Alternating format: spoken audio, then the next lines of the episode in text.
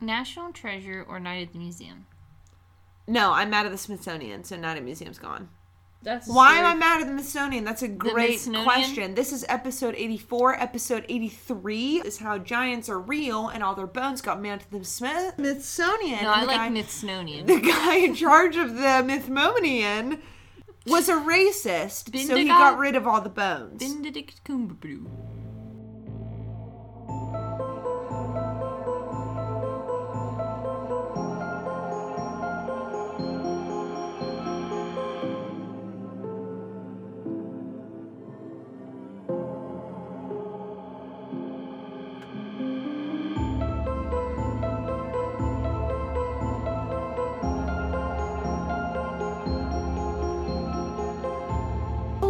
Welcome back to the Bug and Rug podcast. As always, my name's Caitlin. As usual, I'm Whitney. And today we're bringing you another story that may or may not keep you up at night. Hopefully, by the end of it, we will all still be able to sleep as snug as a bug in a rug. But only time will tell. I'm trying a new That's thing. it. That's the end it. no, I'm just trying a new thing where instead of responding to you after you say that, I just sit in uncomfortable silence to see. That's how- fine. I'll do it right back. Anyway. anyway. Couldn't let it happen, huh? No, I could. Well, you winked at me, which made it a little strange. So I thought that'd be the straw that broke the camel's back, if I'm being honest. I'm like, this is gonna be the most uncomfy thing that happens. I don't know what to do when people wink at me. and here comes the silence again. Anyway, I guess I'll just start talking since you have nothing to add. I'm sorry. Only time will tell, indeed. Thank you. Now, do you know what number episode this is? 84. What's 84 divided by 2?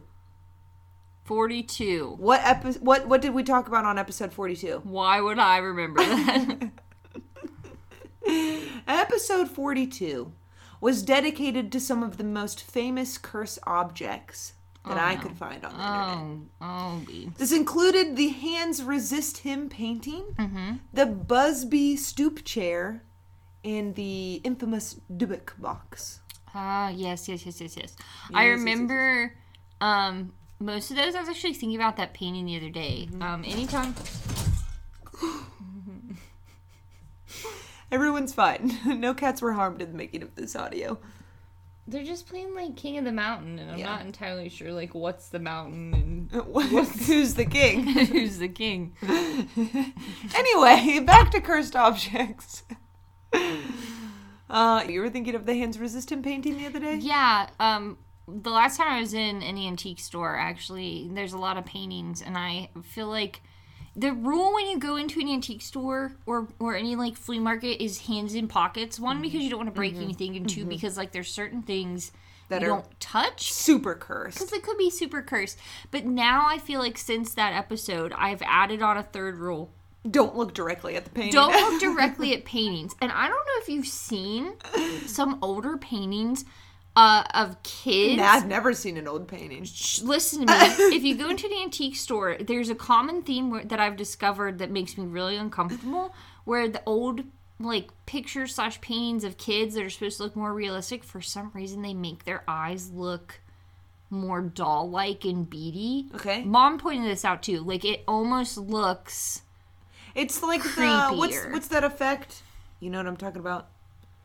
Where it's like almost Are you talking about Uncanny Valley? yeah, like it's almost humanoid, Yeah. but it's it's there's something off about it. So it instead of it being like oh I'm comfortable with this, it's ooh that's creepy. Yeah, they're either like pictures that have been retouched Yeah. and now it's like uncomfy looking, Yeah. or they're paintings that are too realistic and it's then uncomfy looking. Right, right, right, right, right. Either Right. way, Either way, I be careful in antique stores.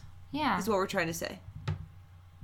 Well, since this episode is number 84, I thought that, you know, we'd have a fun Cursed Objects Part 2. why? Do we have to? We do have to.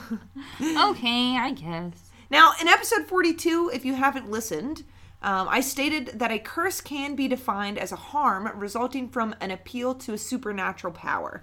Now, this curse can be attributed to a prayer, an evocation, a charm, or an object. Cursing can be found in almost all religious traditions across the globe, but they all have similar purposes. These purposes could be to enforce the law, assertion of doctrinal orthodoxy, assurance of community stability, harassment of enemies, moral teaching, protection of sacred places or objects, etc., etc. Altogether now, etc. So I did recount the famous curse from the movie Holes as an example in episode 42, but this time around I decided to give you another reference point that might be a little more familiar. To those But not too familiar. but not too not familiar. Now, this time my reference will come from one of my favorite movie franchises ever, Shrek. Shrek. Thank you. Yeah. now, It was either Shrek or Scooby Doo, and honestly, either way. right.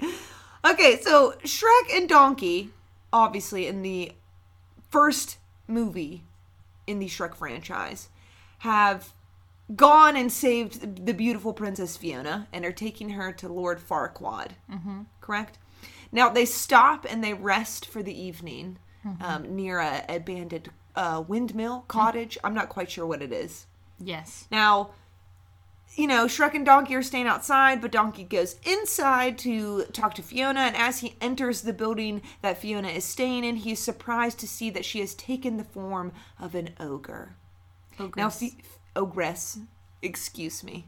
Now, Fiona tells him that she is the victim of a witch who cursed her in her youth to become an ogre by night. The only way to rid the curse is to kiss her true love. And the curse is as follows By night, one way, by day, another. This shall be the norm until you find true love's first kiss and then take love's true form. Now, I don't want to spoil the best movie franchise to ever be. no spoilers for Shrek. Not here. Not here. In this economy? in this economy? No, No, ma'am. ma'am. Well, it works out for Fiona in the end, is all I'm going to say. Now, while becoming an ogre may not be the greatest curse to be placed under, certainly isn't the worst. But, I mean, yeah. Well, I've never been an ogre. I can't say. I've never met an ogre. I don't know. If you've met an ogre, let us know at biarpodcast at gmail.com. I do want to just take if a you've minute. ever had true love's first kiss Let's not. I don't. with an ogre. With an ogre. Yes. No, that's a story I want to hear. Oh, also, um, thank you, David, for understanding that I love Shrek, and it's not a joke. And please, if you ever see anything about Shrek, please send it to me, like David has done.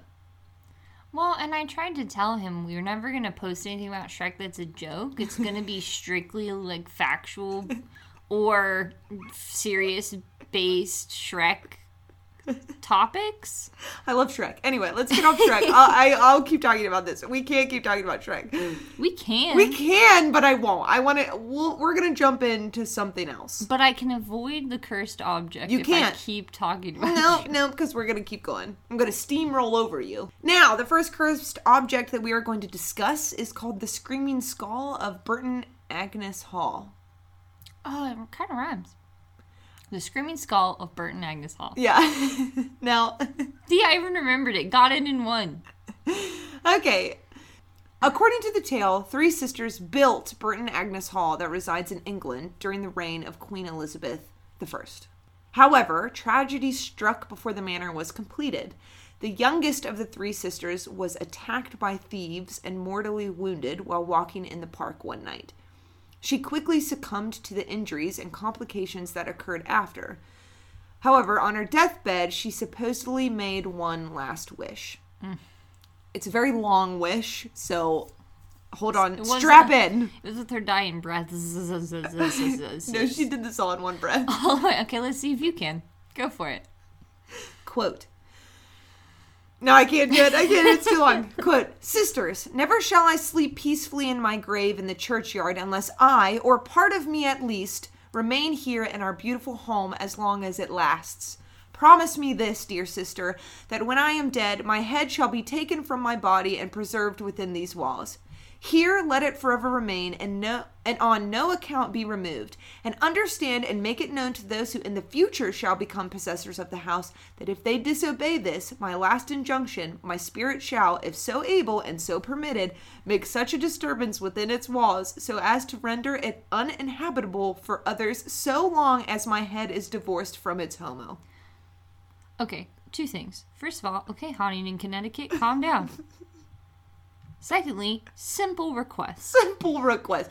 Cut my head off. I want my head separated from my body and put in the walls of this house. Yeah. Simple request. You would And think then and then leave it there. if I asked you to do that for me, would you do it?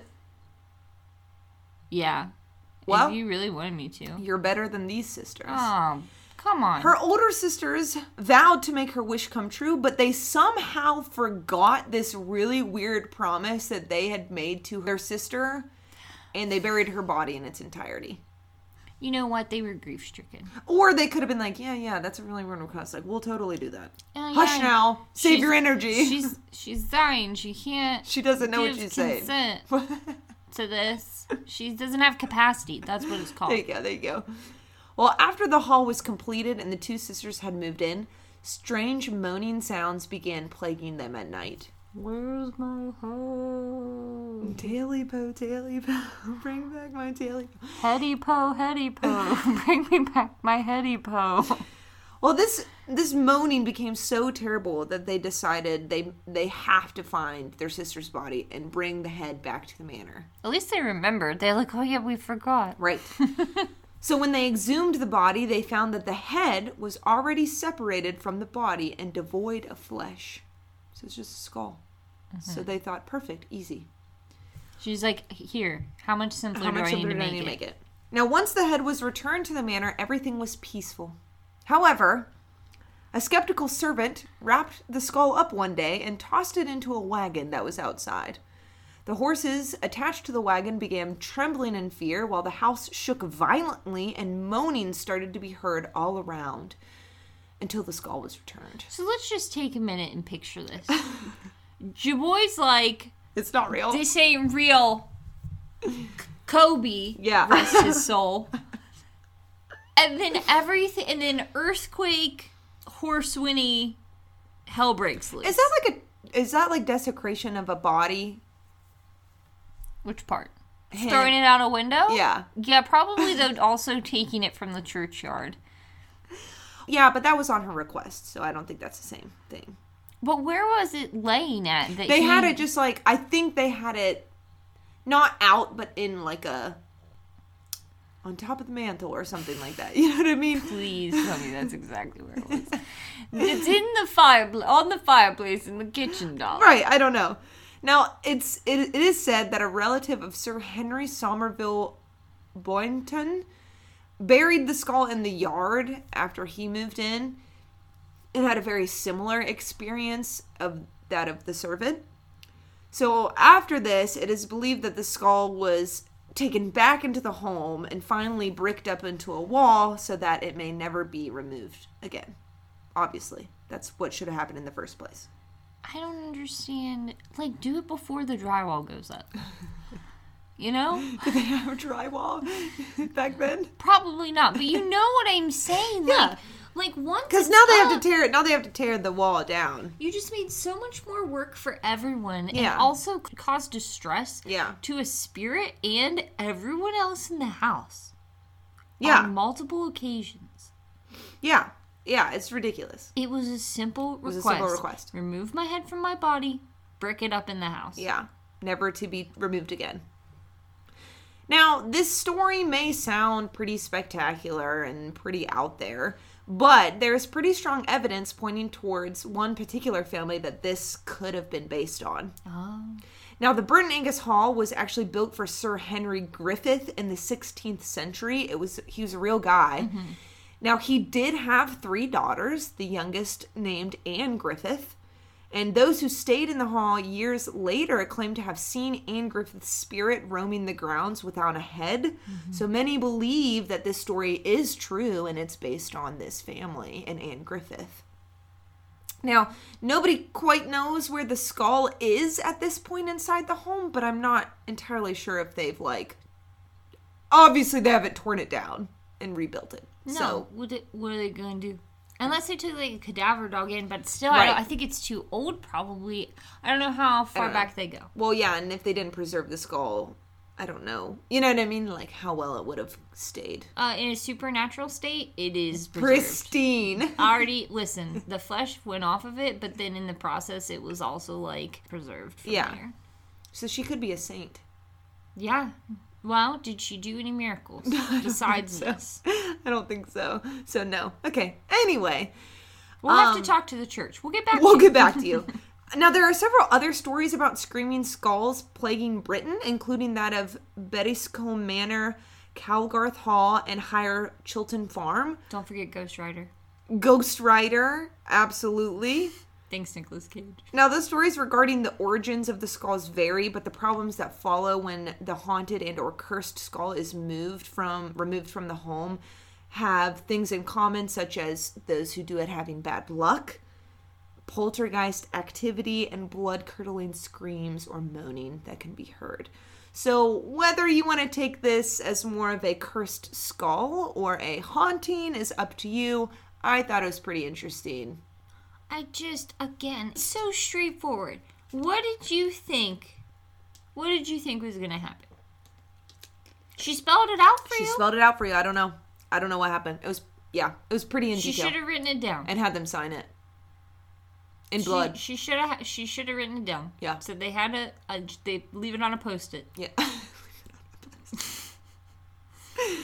anyway, now we are going to talk about another painting that is supposedly cursed, or a set of paintings that is supposedly cursed. Here we go. Now, the paintings of, bear with me, Beksinski is his last name. Okay. The first name, Z D Z I S L A W. It's Polish. Hmm. So I'm going to refer to him as his last name.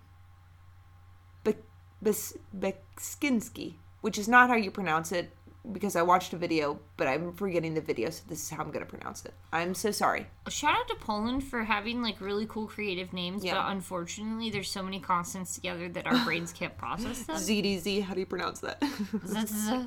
Now, uh, was born in Poland on February 24th, 1929.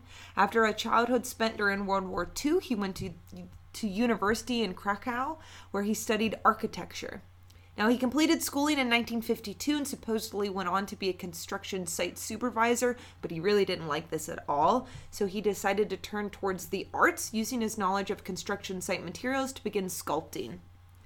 Now, his love for arts took many other forms throughout his lifetime, including photography, drawing, painting, and even graphic design. oh, okay.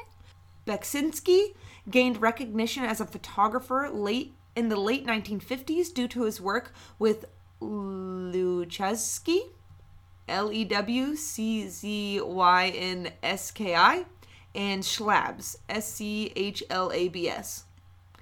The informal group held exhibitions, Basinski showing his work as the most theory oriented. Now, he was known for his surrealistic expressionist works, and they were thought to be the most radical pieces created by the trio. Now, we'll kind of get into this a little bit more. I don't know a lot about art theories.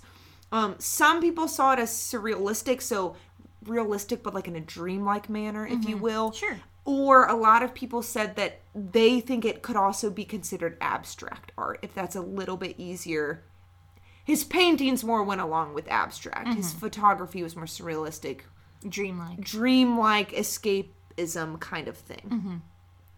Now, in the 1959 exhibition held at the Photographic Society in Gluis, Beksinski presented his famous work Sadist's Corset and 14 other untitled works. He had a tendency to not title his works because he thought that that put something in your mind already. Yeah, that makes sense. It- Yeah. leave it for your interpretation, like completely. Right, There's that's no what he liked to do. You just look at it and get whatever you want from it. Exactly. Now, his portfolio, his full portfolio contains hundreds of photographs that now reside at the National Museum in Wrocław. W R O C L A W. I'm so sorry, Poland. Now, his works were considered to be among the most important achievements of Polish 20th century photography. He became very famous for his works. Like, mm-hmm. he is renowned today for his artwork. Now, wh- while he garnered great attention, Beksinski felt bored of the limitations of photography. Mm-hmm. So he started focusing his efforts into his drawings and paintings at this time. Now he's he's been drawing and been painting for his whole lifetime, but this is really where his focus shifted towards that. And during the 1960s, Baskinski entered what he himself called his fantastic period.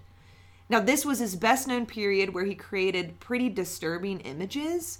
These paintings showcased a gloomy, surrealistic environment with detailed scenes of death, decay, skeletons, deformed figures, and deserts.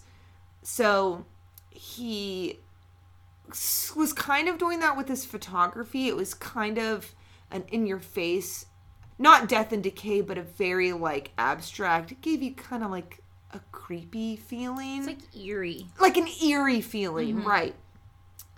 Um, so many agreed that his work contained an intensely haunting and mysterious aura that stayed with them throughout his entire career. Some even went as far as saying that they had a nightmarish quality about them. According to the Mexican film director Guillermo del Toro, quote, in the medieval tradition, Basinski seemed to believe art to be a forewarning about the fragility of the flesh. Whatever pleasures we know are doomed to perish. Thus, his paintings manage to evoke at once the process of decay and the ongoing struggle for life. They hold within them a secret poetry stained with blood and rust. Now, Basinski stated himself, I wish to paint in such a manner as if I were photographing dreams. Mm-hmm. So it was a very it was very they're they're realistic, but in like a it's not it's obviously not real. Mm-hmm. But it's he paints it so realistically that it almost feels like it could be. Sure, I'm sure it has like an uncanny valley feel to it as well, where Yeah. it looks so realistic, but it can't be real. Right. But right. it looks real, Yeah. but it can't be. Yes. Now, he actually became known for his fantastical presentation of his work, and he became a leading figure in contemporary Polish art. He had exhibitions where all of his art pieces would sell. There was one in particular that really he hit his momentum because he had I don't I don't know how many works, but it was a, like an exhibition. All of them sold. He sold them all. Um, he became very very famous. I wonder if, and maybe this is um, like stereotypical of, or of me or something, but I wonder if his popularity in Poland with this theme of like death and like eeriness and hauntiness, I wonder if it resonated with people because this is like 20th century, so it'd be like in the in the 60s, so it's following the Holocaust. Oh, maybe. So I wonder if it resonated with the people of Poland because it was such a culturally impactful Could be. era for them. Yeah. Now he started to gain a following in like the United States and I believe Japan, I read, Mm-hmm. some other places. Um but he also had so many pieces of artwork. Yeah. Like he would just apparently be in his house and like listen to some kind of music and then just paint like all day. Mm-hmm. Now, in the 1980s, the painter transitioned his focus to monumental or sculpture like images. These images were rendered in an often subdued color palette. As he continued this into the 1990s, he also began working on digital photography and photo manipulation that he worked on until his tragic death in 2005. Now, I don't have some of this written down, so excuse me if I get some of the details wrong, but he published uh, at at least one book, if not a few, on his various art styles and his works and things like that that became very famous as well. Um, I mean, people today believe that he was like his reputation will never be forgotten. Like his work at the time was so thought provoking because he himself didn't want to adhere to any boxes Mm-hmm. that the arts were trying to put people in, I guess, at the time. Yeah. And so they were considered to be a little out there, Mm-hmm. but I think that's why he became so well known. He was always being a revolutionary, or he was always being a trailblazer Yeah. Outside of what other people were doing. Right, because he was like you nobody can say what art is, so this is what I think it is. And I think that also plays into why he didn't title his works because he's like it can be whatever you want it to be, mm-hmm. kind of thing. Now, Basinski's life was unfortunately filled with tragedy. Leading up to his own death in 2005, his wife Zofia died in 1988 of cancer, and then a year later on Christmas Eve, his son Tomas actually committed suicide. sad. Now, this was all very hard for Basinski to come to terms with. Um, it, it was just a very sad part of his life, obviously. It would be for anybody. Now, on February 21st, 2005, Basinski was found dead in his flat with 17 stab wounds. Ooh. Robert Kupik and Lukas Kupik. They have the same last name? I don't know. They were later arrested and sentenced to 25 years in prison and five years, respectively. And uh, uh, apparently, this was all over a $100 that Basinski wouldn't lend them. Um, they were Basinski's caregiver's son and friend, or son and son, or son and cousin. Um, and they asked him to lend them money, and he said no. So I wonder if they were um, into drugs, and it seemed like a lot of money for them at the time. maybe, Um, but I mean, a hundred dollars if when you need a hundred dollars, Yeah. is a lot of money. right, right, It's not worth the price of a life. Nothing's worth the price of a life. That makes that makes sense. Now, obviously, like we said, Basinski's reputation in the art world will most likely never be forgotten. His they just left all art trends behind, and he he was just kind of a revolutionary, I think, in some people's minds. Now, however, his paintings are known now for other reasons. There aren't a lot of sources on this, so it's kind of just like hearsay. But some think that Basinski was able to capture the idea and uh, of death and tragedy so well in his paintings, or what he was painting of. You know, the whole subject matter of death, decay, dying, um, things like that. That if one gazes upon his photographs or his paintings in particular for too long that they could soon die. Mm, So the the amount of i death energy that he kind of portrayed can kind of be um, transposed onto you if you look at for Right, which there are a couple sites where you can see his paintings and and they're very interesting paintings, but I'm nervous now to look at them for too long Yeah. because I don't want to die. quick glances. right. Um but it's just very interesting because they are I don't know. The ones that I saw are just I don't want to say weird because it's not weird. It's just they're eerie. They give you an eerie feeling. And they make you want to look longer, but then with this rumor started, it's like, should you? Probably you know not. what I mean? They like draw you in, but at the same time, it's because they are so different. Maybe. Yeah. I haven't looked at any of those. So. I'm gonna show you some art pieces right now. Um, this is one. Don't look for too long. Yeah, I mean, I can see how you, the longer you stare at that, the more interesting it would be because it's so Yeah. detailed.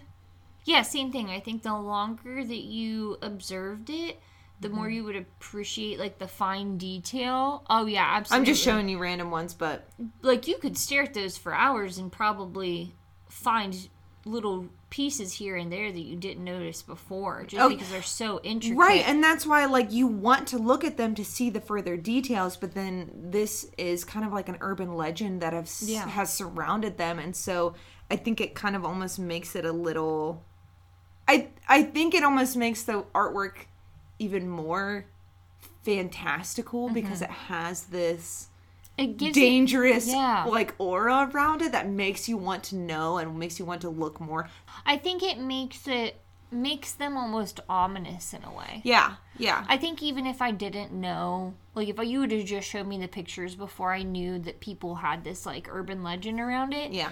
it almost has this vibe of capturing death so uniquely Yeah. that it has it literally has like an ominous feel. Yeah, exactly. And like I said, the the artwork is wonderful. Like I've looked at many mm-hmm. of the paintings. The ones I just showed you were just the first ones that popped up on Google, but they all have this like haunting. It stays with you a little bit. Yeah. like it it does. Now, moving on to another cursed object, but this time it's a phone number. Now this particular phone number is 0888 888 888. This Bulgarian phone number belongs to a company called Mobi- Mobiltel, M O B I L T E L. I spell this out because there is a company called Mobi- Mobitel, no L, no first L. Mm-hmm. So, got to get it right. Um, this company is also known as M-Tel. Now, this company was founded in 1994 and launched under the name Citron a year later, 1995. It was the first GSM mobile phone operator in Bulgaria. Now, Mobitel is still in operation today, remaining one of the largest mobile phone operators in the country under the name A1. So, A1, Cintron, M-Tel, and Mobiltel are all the same company. It's just changed its name over the mm-hmm. years. A1. So then now they have steak sauce. Now they have steak sauce. You buy phone, you get free steak sauce. That's a great deal. I'd do it. Now, it has millions of customers using various phone numbers, but the phone number 0888-888-888 is no longer in operation. Why? I'll tell you. Within the span of a few years, three different people who had this particular phone number died in a terrible fashion. The phone number first found its way into the hands of mobile phone company executive Vladimir Grashnov, G R A S H N O V. Was he a phone executive for this company Yeah, or a he different used his company? own. He used his own phone company. Don't worry, because people. it'd be wild if they were like, "Hey, that number, give it to the competitor." Right, right. Oh my gosh, I never thought about that. Mm-hmm. Here, we're gonna give you a free phone. Compliments of us. No, Dead. Dead, dead. Now, unfortunately, he died unexpectedly on October 9th, 2001, shortly after receiving the number. Most sources say that they think he died from cancer, but the hospital only notes that he passed away after a prolonged illness. Yeah, he held his phone too close to his head, and the radiation, Radiation gave him him. cancer. Yeah. You know, that was like a rumor, and I do get nervous about that sometimes. So I'll just slide my phone like a few inches away. So instead of four inches away from my face, it's 10. Do you think that helps? I mean, speakerphone, baby. Now, the phone number then made its way to Bulgarian mobster Konstantin Samokovetsa Dimitrov. Now, Dimitrov was born on November 21st, 1970, and by the age of 33, he had become well known in Bulgaria's world of organized crime. Drug smuggling became what he was known best for after moving up the ranks of Vasililov Security, which was a quote unquote insurance and security company. Absolutely it was. So what this guy did is he walked in and said, "I want the toughest phone number you got." And it was they're like, "Okay, well our exec just died. How about his?" He's like, yes, absolutely. That sounds pretty tough. now, The other option is that somebody said, "Well, we got this phone," and he was like, "Give me a free phone," and they're like, "Oh, they're like, here you go. Right, we had a right. I mean, I don't know. I don't know how There's- that works. No, no, no. Those are the only two. Those are the only two options. Now, Dimitrov eventually moved to the Netherlands on December 6th, 2003. The following day, he was gunned down in Amsterdam while looking at various shops at the Dam Square in the center of the city. After Dimitrov's death, the phone number was assigned to Konstantin Dishliev. The 28 year old businessman and real estate entrepreneur was also shot to death. Now, on May 14th, 2005, Dishilov was gunned down in front of a restaurant in Sofia. Many stories that surface after his death pointed to Dish Dishlev being involved with a huge cocaine trafficking operation. While these are not necessarily 100% verified sources, there's a lot of evidence saying he was smuggling cocaine. So it's like he wasn't smuggling cocaine. wink, wink. right.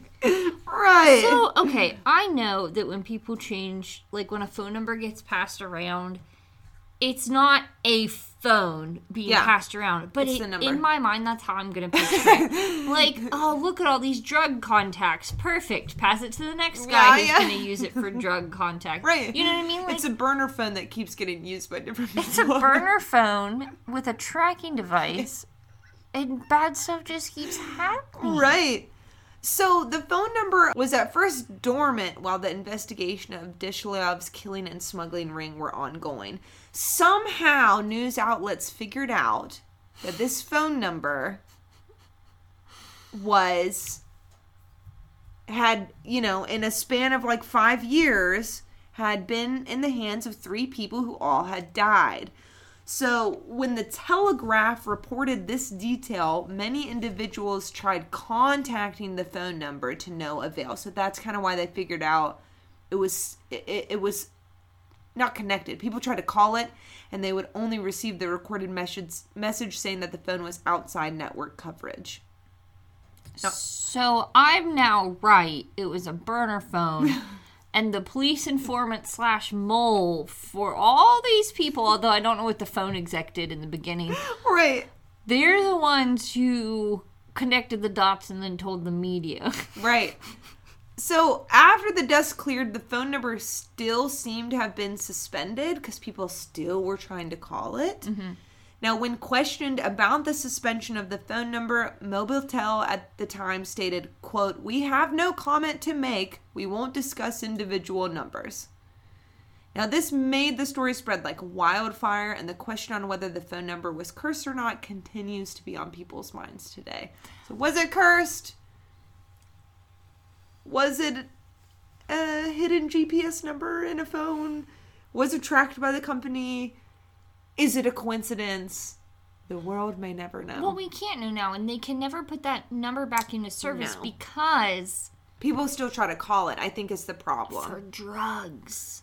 The oh. last person to have it was a known Yeah. drug. Well, known allegedly. alleged, But- alleged. But they used it for business. yeah, You know what I mean? Yeah. Like you can't have that number back in right. service. Well, it's also like those phone numbers that people sing about. Eight six seven five three zero nine. don't do this. Like you, people are gonna call that number. You can't have like a little old lady have that phone number. No. I mean, you could, but that'd be really You'd mean. be like, is this a cursed number? What are you talking about? it is cursed. Um, yes, maybe. I don't know. now, How would you respond if somebody called your phone and asked if it was the cursed phone number? I'd be like, yes. But like, is it?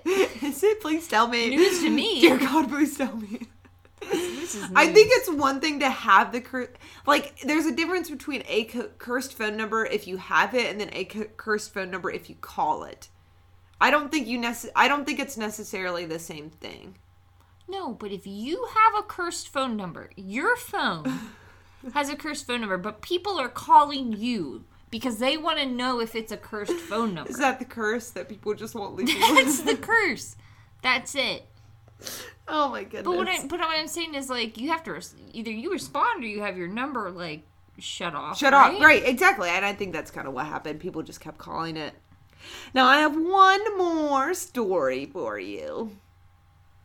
And this one's a little newer. One of the most infamous curse videos on the internet is titled Mereana Mordegard Glesgorv. M E R E A N A space M O R D E G A R D space G L E S G O R V. Okay. Now, the video in full shows a man from the waist up alone in a room. The entire room is red, including a red light that is shining on a man's face. The man's face is expressionless until it zooms in at approximately 36 seconds. At this point, the man's eyebrows draw together and he begins to smile.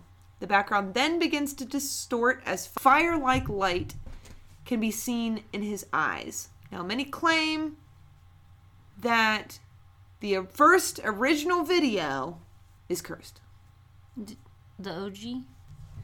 In April of 2008, a story spread online regarding this particular video.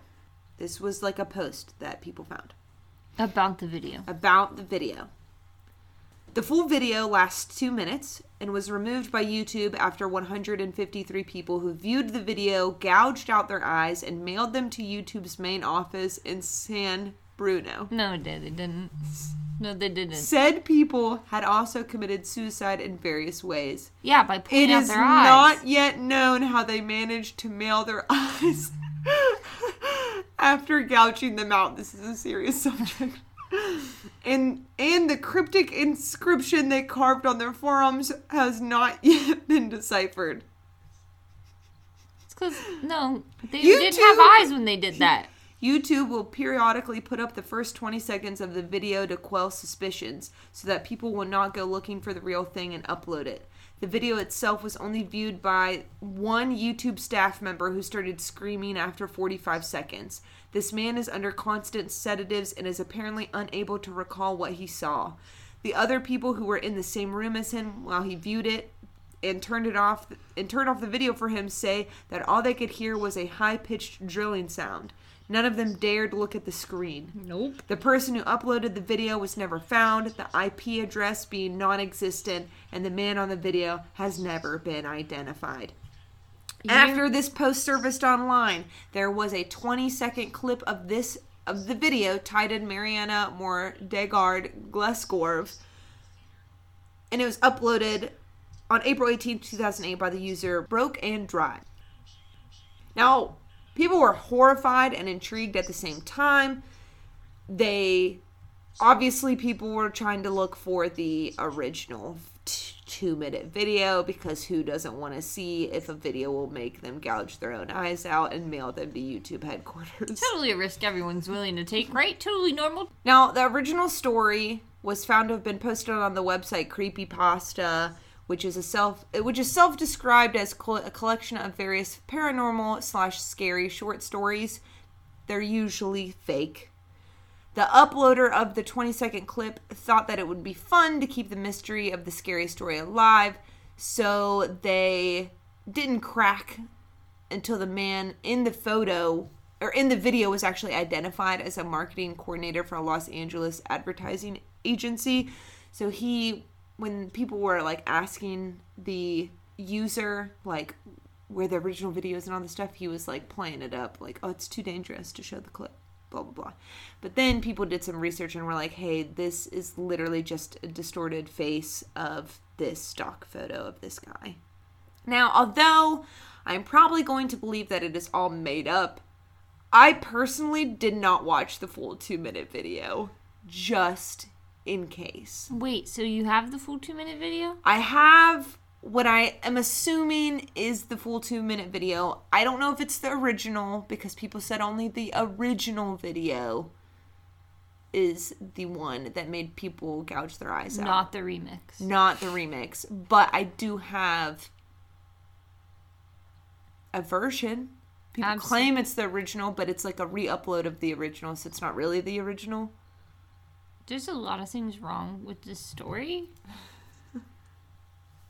They gouged their eyes out, nailed them, nailed them The with no eyes, I'm sorry. carved onto their arms The- with the- no eyes. you can't read it because they didn't have eyes when they carved it. It's not a cryptic message. They just didn't write just anything because they didn't have eyes. Yeah, I Close your eyes. Get a piece of paper and a pencil right now. Everyone listening. me. No. Well, yeah, you too. Sure. But close your eyes and draw a picture of an ice cream cone with your eyes closed completely. Does it look like an ice cream cone when you're done? Probably not. I just think it's so funny that the person who posted this creepypasta literally wrote in there, it is not yet known how they managed to mail their eyes after gouging them out. You didn't have to say that. You didn't have to say that. Well, but the, here's the thing too. Okay, did they gouge their eyes out, walk to the mailbox, mail them? I don't think it would be that hard. They also had to find a stamp. And did they need some kind like it's not like eyes wouldn't need like some special postage. It's not like just mailing an envelope. You're getting a special stamp, maybe a special envelope. You don't have eyes. And then how soon after you've mailed these are you writing on your arm? Because is this Maybe like wrote on their within an hour? You'd be able to read it. No, well, it's a cryptic message. It's in code, Whitney. It's in code. If you say so. So those are my four cursed objects that I want to wanted to bring to you on this beautiful evening. So give me a recap. Give you a recap. Just like the four. Cursed objects: Screaming Skull, Mm-hmm. Right? The paintings of Beksiński. Mhm. The phone number zero eight eight eight eight eight eight. Okay, that's not. What do you want me to do? Start rapping to your beat? Like I don't. I was trying to turn it into the Twilight Zone, but I got kind of stuck. on one note. Oh my god. All right, so do you think that any of these will keep you up at night, or do you still think you'll be able to sleep as snug as a bug in a rug? I'm trying to decide if I would want to watch the remix video. I watched it, but what I did was I didn't watch it in full. I skipped, like, I clicked ahead every so many seconds. Because in my mind, I'm like, you have to watch, like, it in its mm. entirety to be possessed. But I also did call Jack at the same time because I was like, what if I watch this and then I want to gouge my eyes out? What would he do? He's not gonna get here before you. Gotcha. He might get here to help you mail. I'll just have him be my eyes. I'll keep him on FaceTime. And then I'll be like, where's the envelope? to your left. now I gotta drive to the post office. Here we go. oh my goodness. Um, that one kind of is. I don't love it. I mean, I think that the phone number, there's more going on there. So uh, we should start calling it because maybe someday it'll come back online. No. And but calling it's not what cursed. Not is not what's cursed. Yeah, but what if somebody actually answers, but it's not somebody? Then you warn them. maybe it's maybe it's the ghost of one of the mobsters that Then they'll be. Well, appreciative that you took time to care. I'm not so sure about that.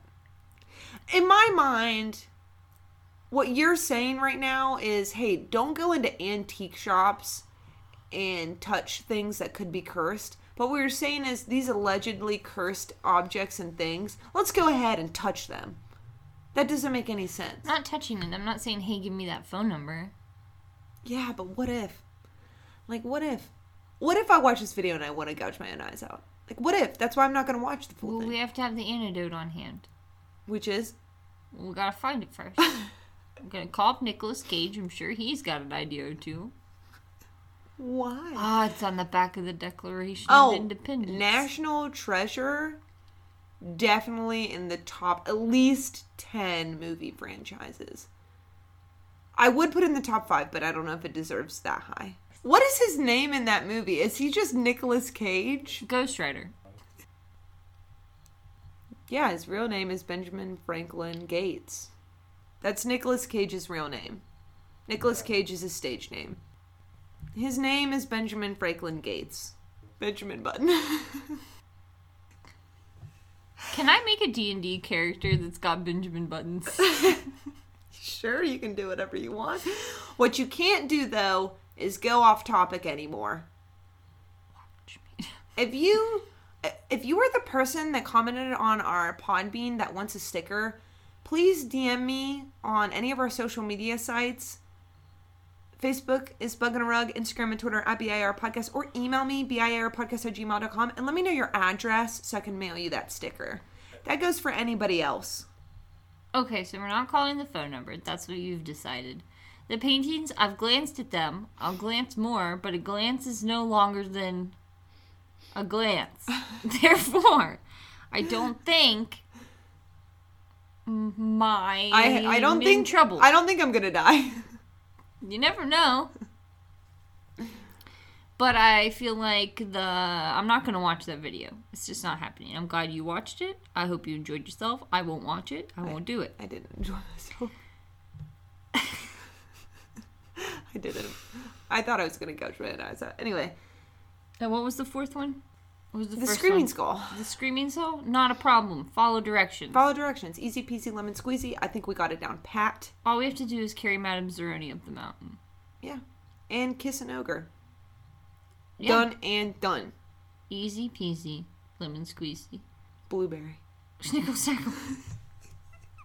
All right. Let us know what you thought. Let us know if you would kiss an ogre. Signing off. I'm Kaylin. I'm Whitney. Bye. Sleep tight.